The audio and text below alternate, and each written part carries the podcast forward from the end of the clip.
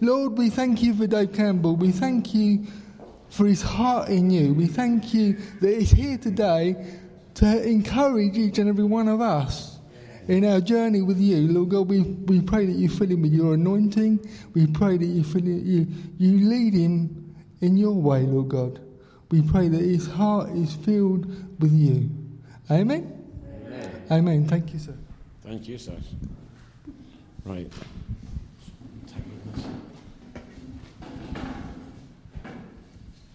Be all right. What's that? Is that? Let's talk amongst yourselves. I'll get going.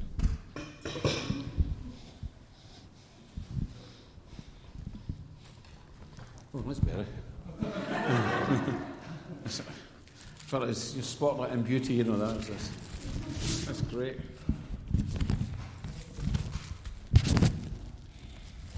Well, well done, all you brave people. you weren't blown away, were you? The wind and stuff. I actually had a great journey down from St Albans because there's all this warning about the wind, so people didn't come out on the road. It was great. The roads were not empty, but better than usual, so that was quite nice. It's nice to be in Bewbush with the sun always. maybe not, maybe not, but that'd be great.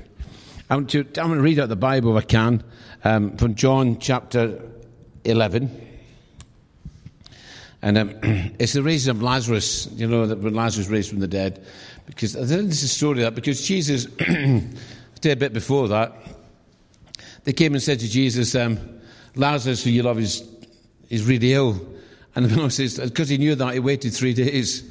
I mean, I would think, oh, if somebody went to one of my best friends and says, David's really ill, I'd go, yeah, I'll go in a few days then. I think, wow, wow, that's interesting. So he intentionally stayed away to let him die, really. I'd be buried because he wanted to resurrect him.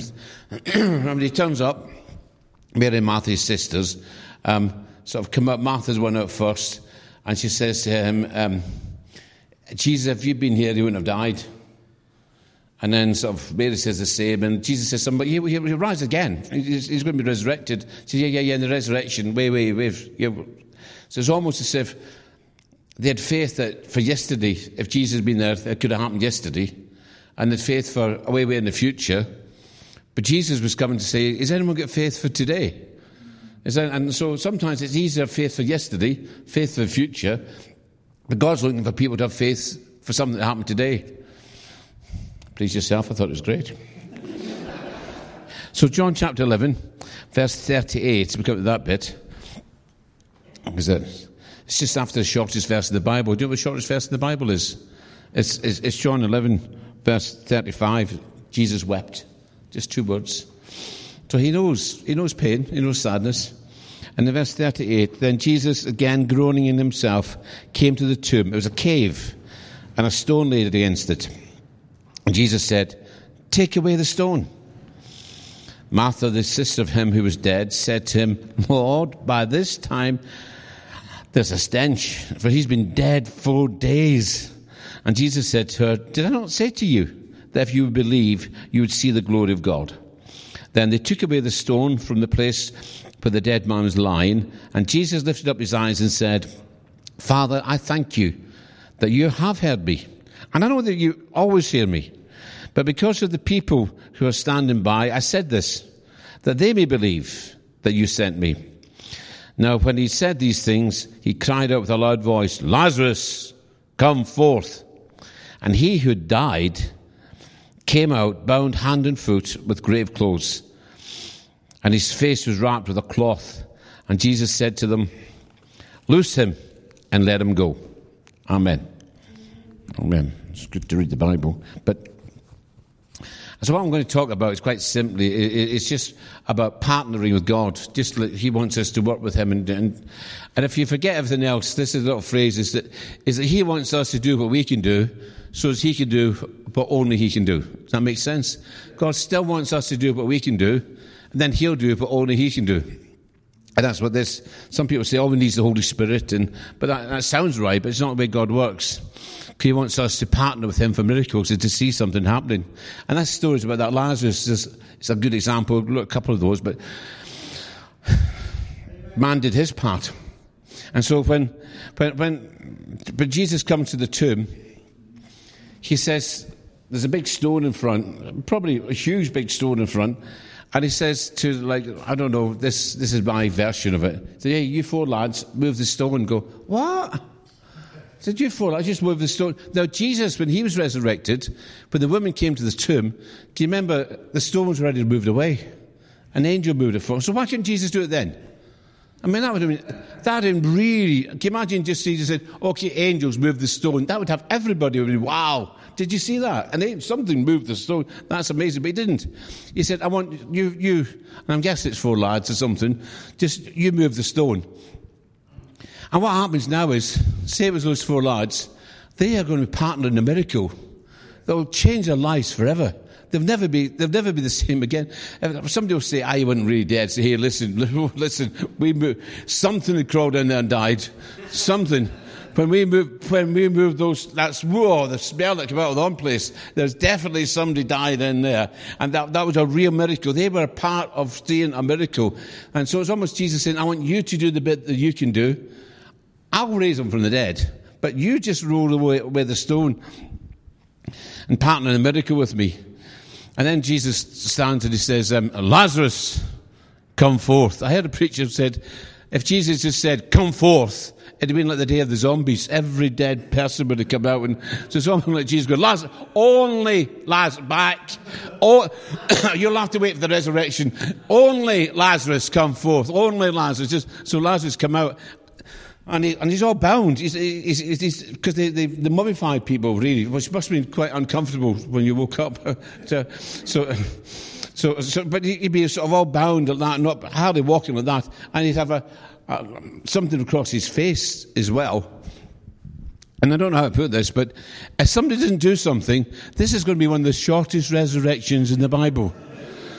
because it's always, what's he saying? Something like, I think he said, but he said, I can't breathe. That's what he's trying to say. I can't breathe. Somebody come and help me. And so, so Jesus said, go loose them. And it's interesting because it appears to me sometimes some people become a Christian and they've got no problems whatsoever. They just walk free. They just walk. Other people need the ministry of the church to help them take the bandages off and take the stuff off and let them breathe. That's the ministry of the church to them. But when Jesus was resurrected from the dead, there's a little pile of bandages and wrappings and, a, and a napkin. It was all put nicely, neatly. So it could have done that. I mean, can you imagine on the inside, in that tomb, an angel could have appeared, and, and, and when Lazarus was raised from the dead, and he could have said to Lazarus, okay, we're just going to have to get you changed. They're all waiting for you outside. Take that off, you'll die. Take that off and fix your hair and all that sort of stuff. Get ready. The stone's going to open and you're going to have to walk out. But he didn't do that. He didn't do that. He, he let other people partner in the miracle. And it's not a very exciting thing to do, is it? Move away a stone or take sort of bandages off what was somebody was a dead man. And God wants us to actually partner with Him in the miracle to do what we can do. And maybe what you can do, what I can do, isn't that exciting? Another story is remember the first miracle of Jesus in the Bible is uh, when he turned water into wine which upset a lot of Christians. I have to tell you, someone turned back into water again. But, but he turned water into wine at a wedding. And, uh, and when he turns up at this wedding in Canaan of Galilee, um, it, must, it must have been somebody related to his mum or something because Mary was there. Uh, and then she seems to be like a guest of honour because they come to ask her, asking what to do. So she, she obviously knew the people and was respected by them, and they come in and sort of asking what to do. And, just by the by, it's almost like a, so, some people think you can pray to Mary, you can talk to Mary. I'm not going into that, but I don't think you can actually. I think once you're dead, you're gone. But but they say if you ask Mary, it, it makes it easier. Rather than go to Jesus, they might say no. If you ask his mum, she's bound to say yes, and, and his mum will ask him, so that makes it easier. But actually, this is the only time where somebody did pray or ask Mary something. She says to Mary, "What do you do?" No, Mary answers, "There's over there. Ask him yourself." And I think if you could, and I don't think you can, if you could speak to Mary in heaven and say something to her, I think you'd say, There's over there. Ask him yourself. So that's what they did. And over and asked him. And he said, There was these um, six big pots, but that height, of uh, empty pots that hold like 30 gallons each. I mean, I can't think how much, I think 30 gallons would be about that high. It's a lot. And there's six of them, that's 180 gallons. And so Jesus says, um, fill, fill those empty pots up with water. Now, sometimes you just read the Bible, you don't think, how did that happen? There's probably a little girl whose job it was to fill up with water. At a wedding, people aren't asking for water, they're all drinking the wine. So she's probably had quite an easy time of it up to now. And suddenly says, and then says, "Do you fill it? Well, fill what with what? Well, fill these. Well, this, this. Uh, there's no hose pipes. There's, there's no taps. She's got a bucket. She has to take this bucket, go out into the yard, drop it down the well, bring it up, bring it over, and pour it in, and probably think that made absolutely no difference at all. And she go back and forward. It probably took an hour, maybe two hours, to fill 180, 180 gallons of water going into jars. They think, it'd be just as easy for Jesus to say, see those empty jars? Go have a look, they're full of, they're full of wine now. It's just as easy a miracle, really. But a little girl is partnering with a miracle that's actually going to change her life and everybody else's life. Some people say, well, you know, it was, it was full of wine all the time. She said, it was not. I when, because in this church, nobody helps you. Once you get a job, you're on your own. I'm just, I'm, I'm, in and out, in and out. I was there all night. Did my brother help? No, my sister, nobody helped me. I was in and out of that bucket sort of 180 times. That's many times I was. A whole that, that gallon bucket of mine, 180 times I filled all the way to top. That was water, water. I know it was water because I did it. And I saw the miracle. And I saw something amazing happen. Filled them up. I often wonder why God bothers helping us. You know, why, why does He let us help Him? And uh, you might not believe this, but I'm a grandfather six times. And so I've got six grandchildren now. And, and, and two, two of them, uh, some of you know Lillian Judah. Judah's uh, five now, but he's got two cousins, Zoe and Zara, who are identical twins. They're five now. And they often come around our house. In summer, they come around help, help in the garden. Now, it takes me 20 minutes to do our garden, to water it and just pull out the weeds that I see if I'm on my own. It takes me nearly an hour if the twins help me. It takes a lot longer. I'm like, no, no, put that down. No, no, that's not a weed. That's a flower. No, that is a, no, no, no, no. And they've got their own little watering. It's really cute. I love it. I just, I they melt my heart. You know, just, oh, bless you, that's great, that's what, oh, don't worry, I'll tidy up later on. And so after about an hour, they go in and they say to Granny, Granny, we've been helping Grandad. and she says, Well, where's Grandad? Grandad's outside tidying up because, because not only have they decimated my garden, every tool that was in the shed is all spread around the, on, on, on the garden. So it takes me like an hour and a half. You know, what would have been 20 minutes on my own becomes an hour and a half. You think, What's the point of that? But, but I have got a lot of joy out of seeing my grandchildren do something. And they really believe they helped. And they sort of helped. I mean, the, the plants did get watered so they sort of helped, but, but, but they're not really helping. And I think sometimes God allows us to be used, and we feel great. So I've, I've helped God. I've, I've surrendered my life to Jesus today. That will help him. And almost imagine Gabriel and the angels go, oh, not another one. Because how can God use us? And I think only an, uh, only an almighty God could use incompetent human beings like me to do things in an incompetent, imperfect way and still bring about his perfect will. Only God can do that. He just sees what I'm doing, says, okay, I'll fix it, I'll make it work, it'll be okay. And he gives us that significance. Because it takes a while. It takes about, time do we finish? At one o'clock or two o'clock? I'll just watch the time, run along a little bit.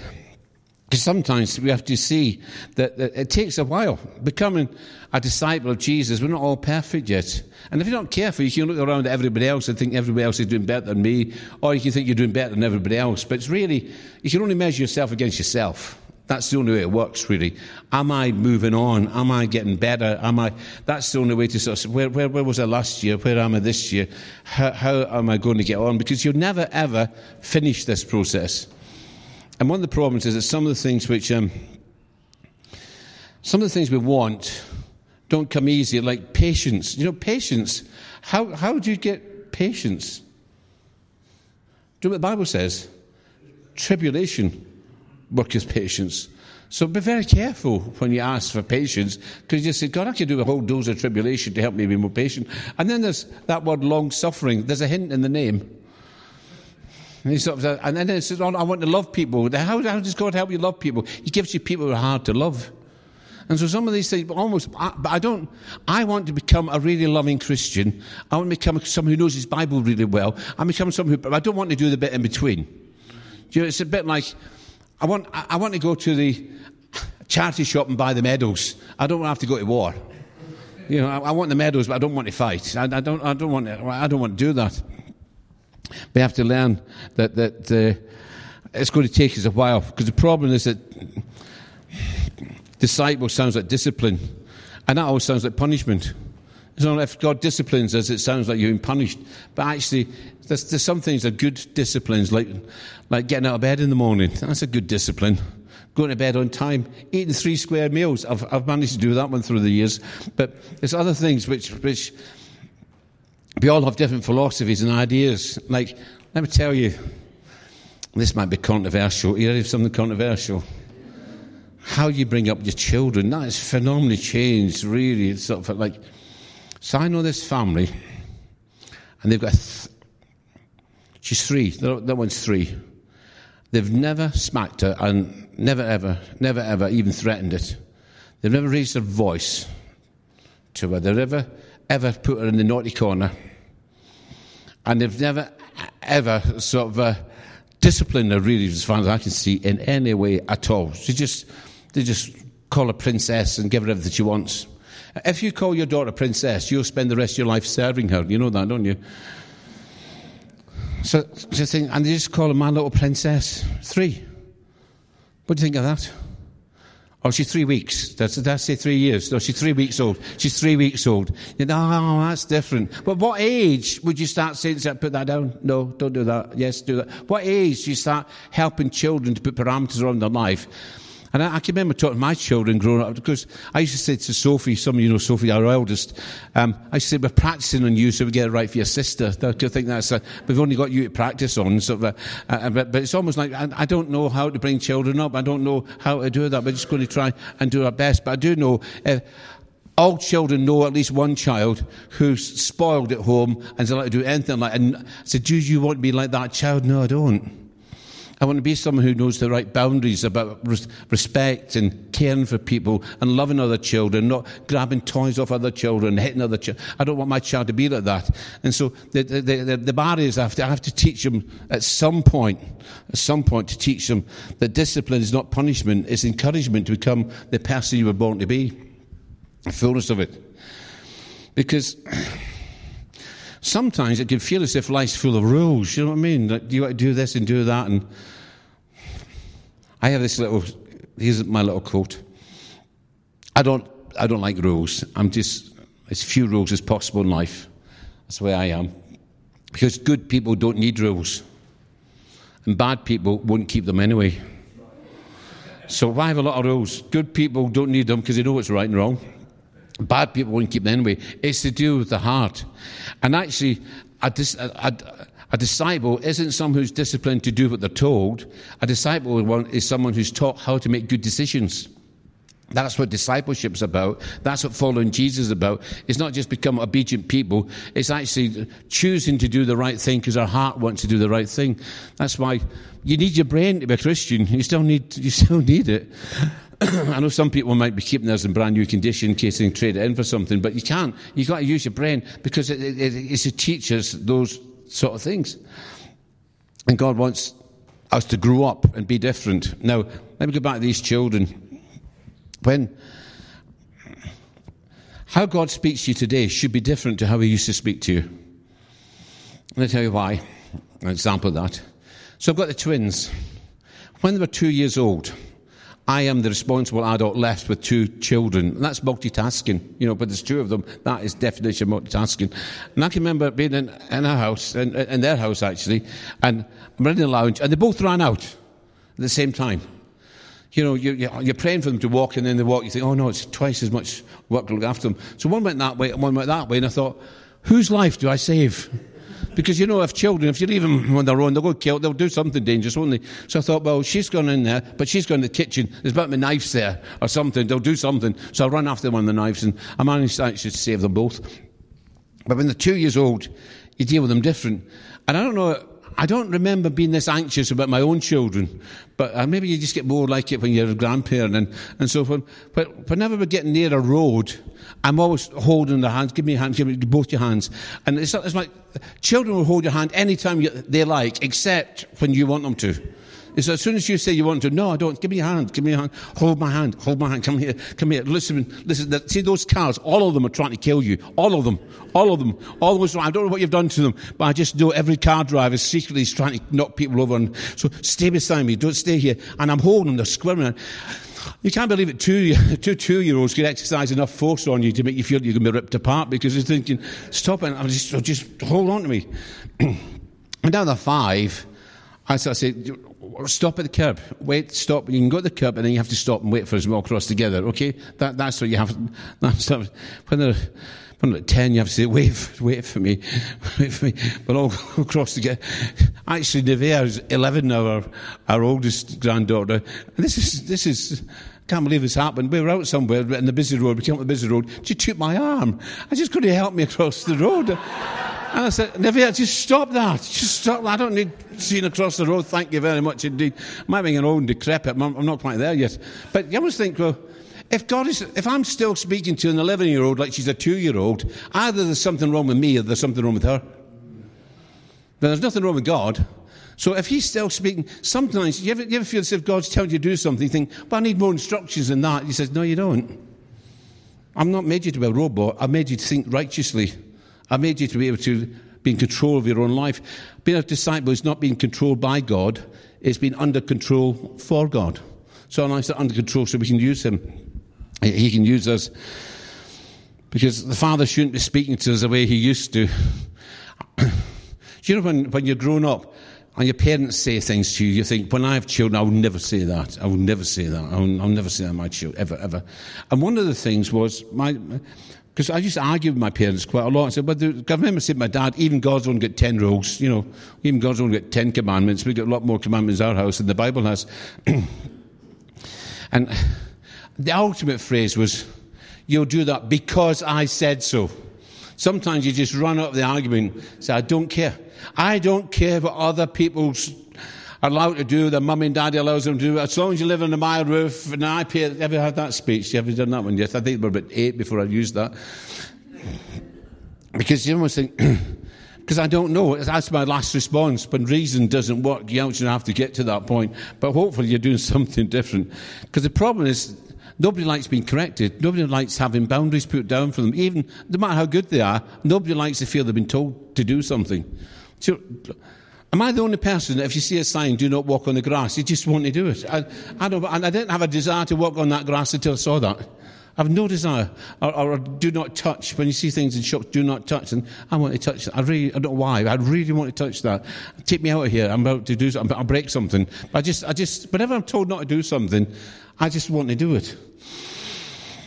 It's not good, really. Is it?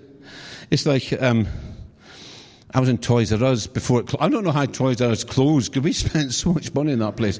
I remember standing there and, and sort of looking around, and, and, and Mandy's with the girls were trying to buy the kids something. And I heard this little voice go, Mummy, Mummy. I thought, oh, I've heard that before.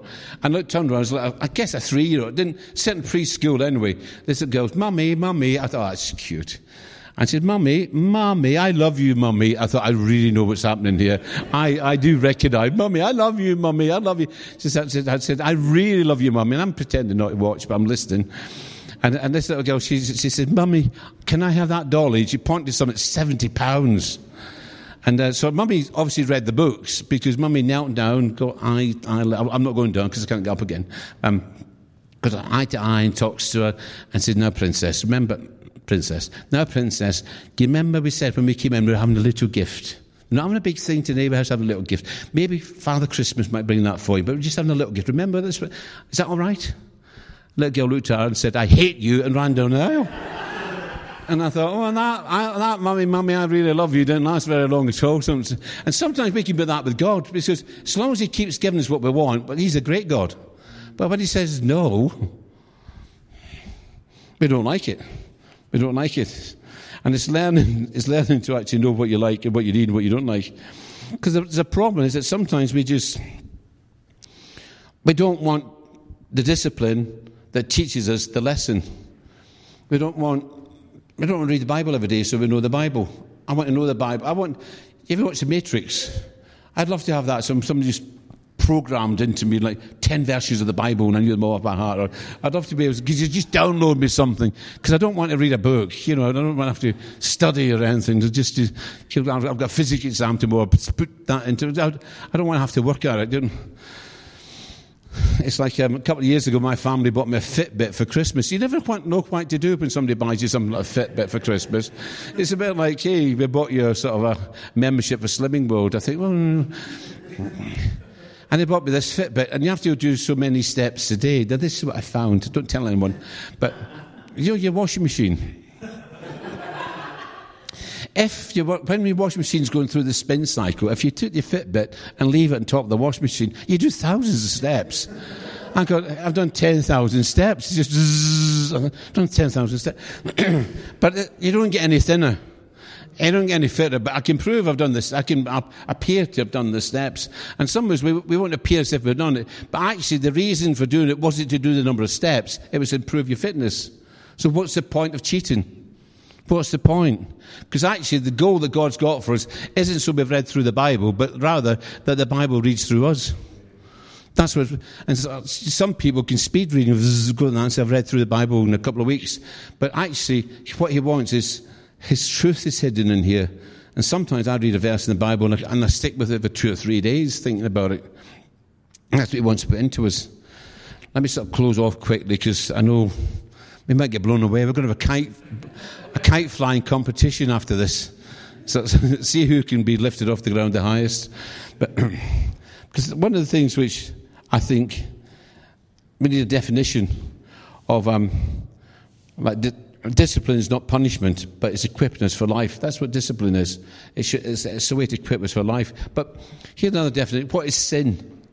What is sin? I mean, don't shout out words. But what is? What, who decides what is sin? I used to think like, in our house, and like we weren't allowed to do some things that other people were allowed to do.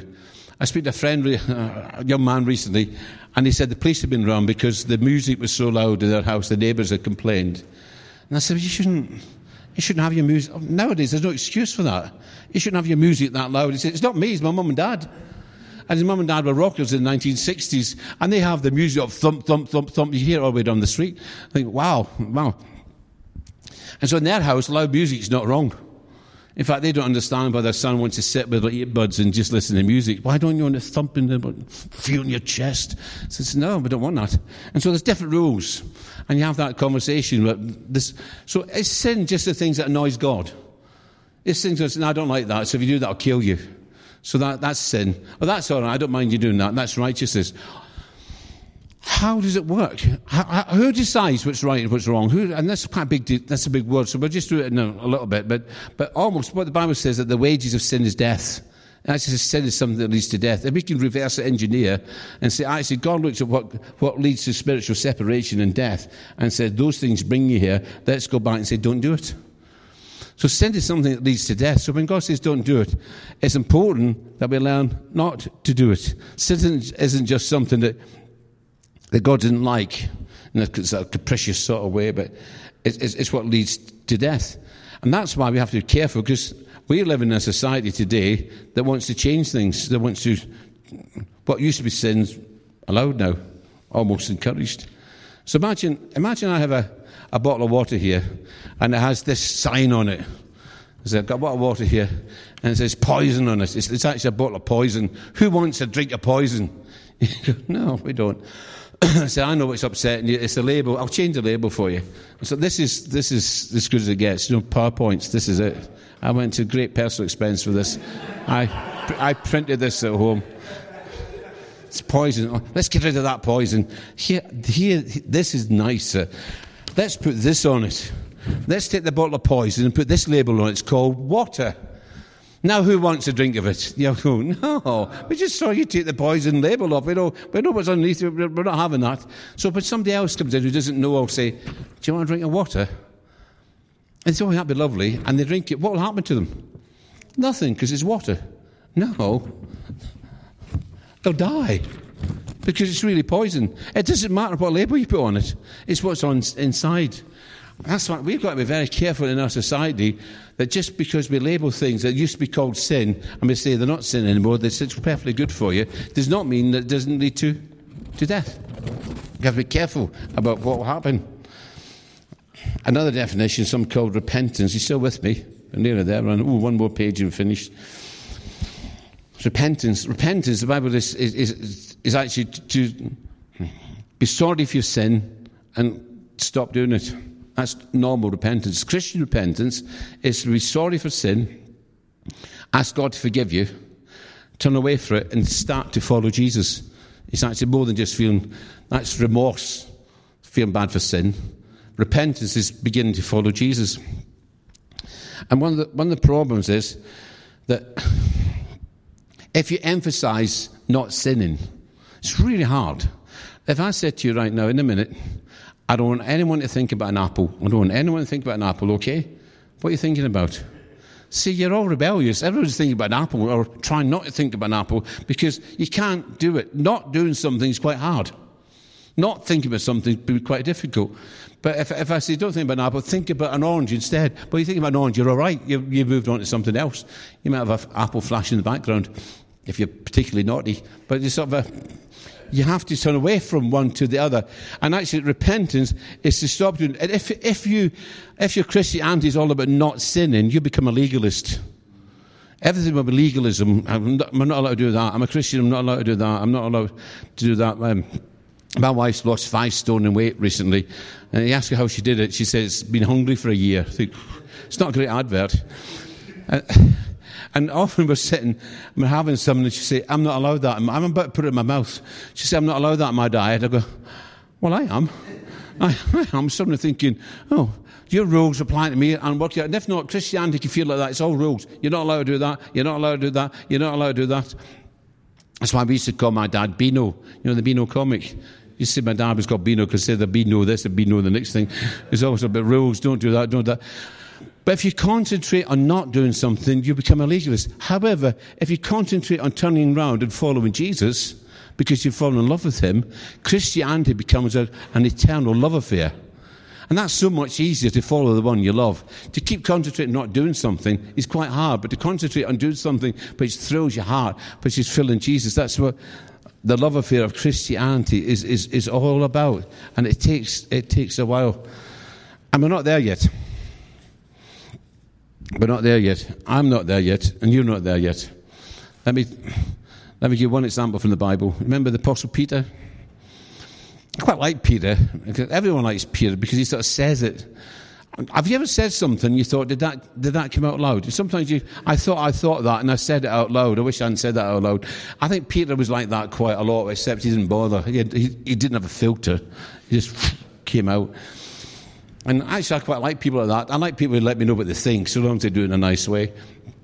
But he fails Jesus. You know, he, he swears and he tells this little girl, I don't know who, who he is. And, and so when he sees Jesus, it's a bit awkward.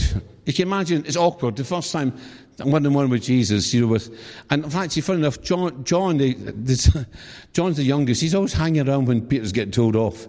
Have you noticed if you get children, if you get more than one, if, if you're telling one off, you don't have to look for the other one they will be they will be in close proximity. They'll be there just just to, not for prayer support, but just just because they just want to hear them be told off. And John's sort of hanging around here, and Peter get told off, or he thinks.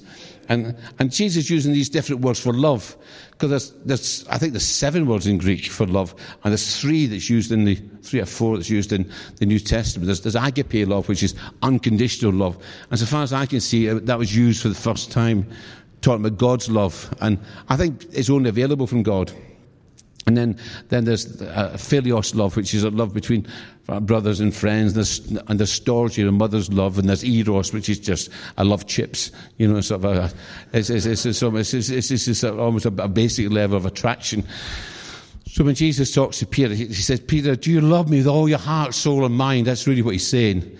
And Peter's going, it's embarrassing because when Jesus asks you a question, you can't lie about it. If John has said to him, Jesus, do you, do, do, do you, love, do you love Jesus with all your heart and soul and mind, Peter? Yes, I do. But now Jesus is there. He goes, but Jesus knows that's not true. So, and I wish John wasn't listening. And he said, yeah, I love you as much as I can, Jesus. I really, I really love you a lot. And I bet he mumbled it a bit. I bet he tried to say it so John, but John wrote it in the gospel. So, so he's, if, if you want to get your own about people, write a book. So he says, no, Lord, I love you. I don't, I don't love you that. I'm, I can't. I don't. No, you don't. I, I don't. And then a couple of a bit later, Jesus says to Peter, do you love me all your heart, soul, and mind? And Jesus, he said, I'm really fond of you. I really, I'm, I'm, I'm here, Jesus. I'm, I'm not, you've asked me, I'm up there. I'm not up there. I'm, I'm sort of down here. And the third time, Jesus actually says to him, Peter, do you love me down here? Didn't ask him that. And Peter said, Lord, you know all things. And he's, and he's hurt and he's crushed because Jesus didn't ask him the, the big one again because he said, That's where I'm at. That's Peter. And we all look up to people like Peter. Do you know that church history suggests to us that Peter died a martyr for his faith? And when they arrested him, they crucified him. He was crucified. But when they came to crucify him, he said, I'm not worthy to die the death my Saviour died. And he insisted that they crucified him upside down. Now, there's a man that went from loving Jesus there to loving Jesus up here. And I don't know where you are on the journey. You might think I'm not doing very well, but I'm telling you, we're all on a journey, and we're all going from there to there. The main thing to ask yourself isn't, isn't am I doing as well as everybody else, which might help a little bit, but not a lot, to be honest. What really helps is, am I, am I moving on a little bit? Is he still speaking to me like a two year old and I'm really, you know, 32? And sort of, am I, am I, am I grown up? Am I, am I being more responsible? Can he trust me? Have I learnt the lessons? Am I grown? Am I going from, from Lord, I'm really fond of you to Lord, I, I love you with all my heart? Because being a disciple is someone who's learned to make godly decisions because he wants you to do what you can do so he can then go on and do what only he can do. He's looking for a people who will be disciples, who will join up and volunteer to do what, what, what, what, what, what we can do so the miracles can be released into our society. Amen. So, Father, I pray that we will be good disciples of Jesus. Help us not to be disciples who are scared of getting it wrong all the time and end up just being full of rules and legislation and, and legalism. But rather, Lord, let's turn around away from sin and run after Jesus because we love him. Let's be so excited about following Jesus that we don't need to be told not to do stuff. We're too busy doing the good stuff to worry about the bad stuff. And help us, Lord, to, to, to, to grow up in you and to make good decisions, become disciples who have learned to be good decisions so as we can do what we can do in order to see you do what only you can do. In Jesus' name, amen.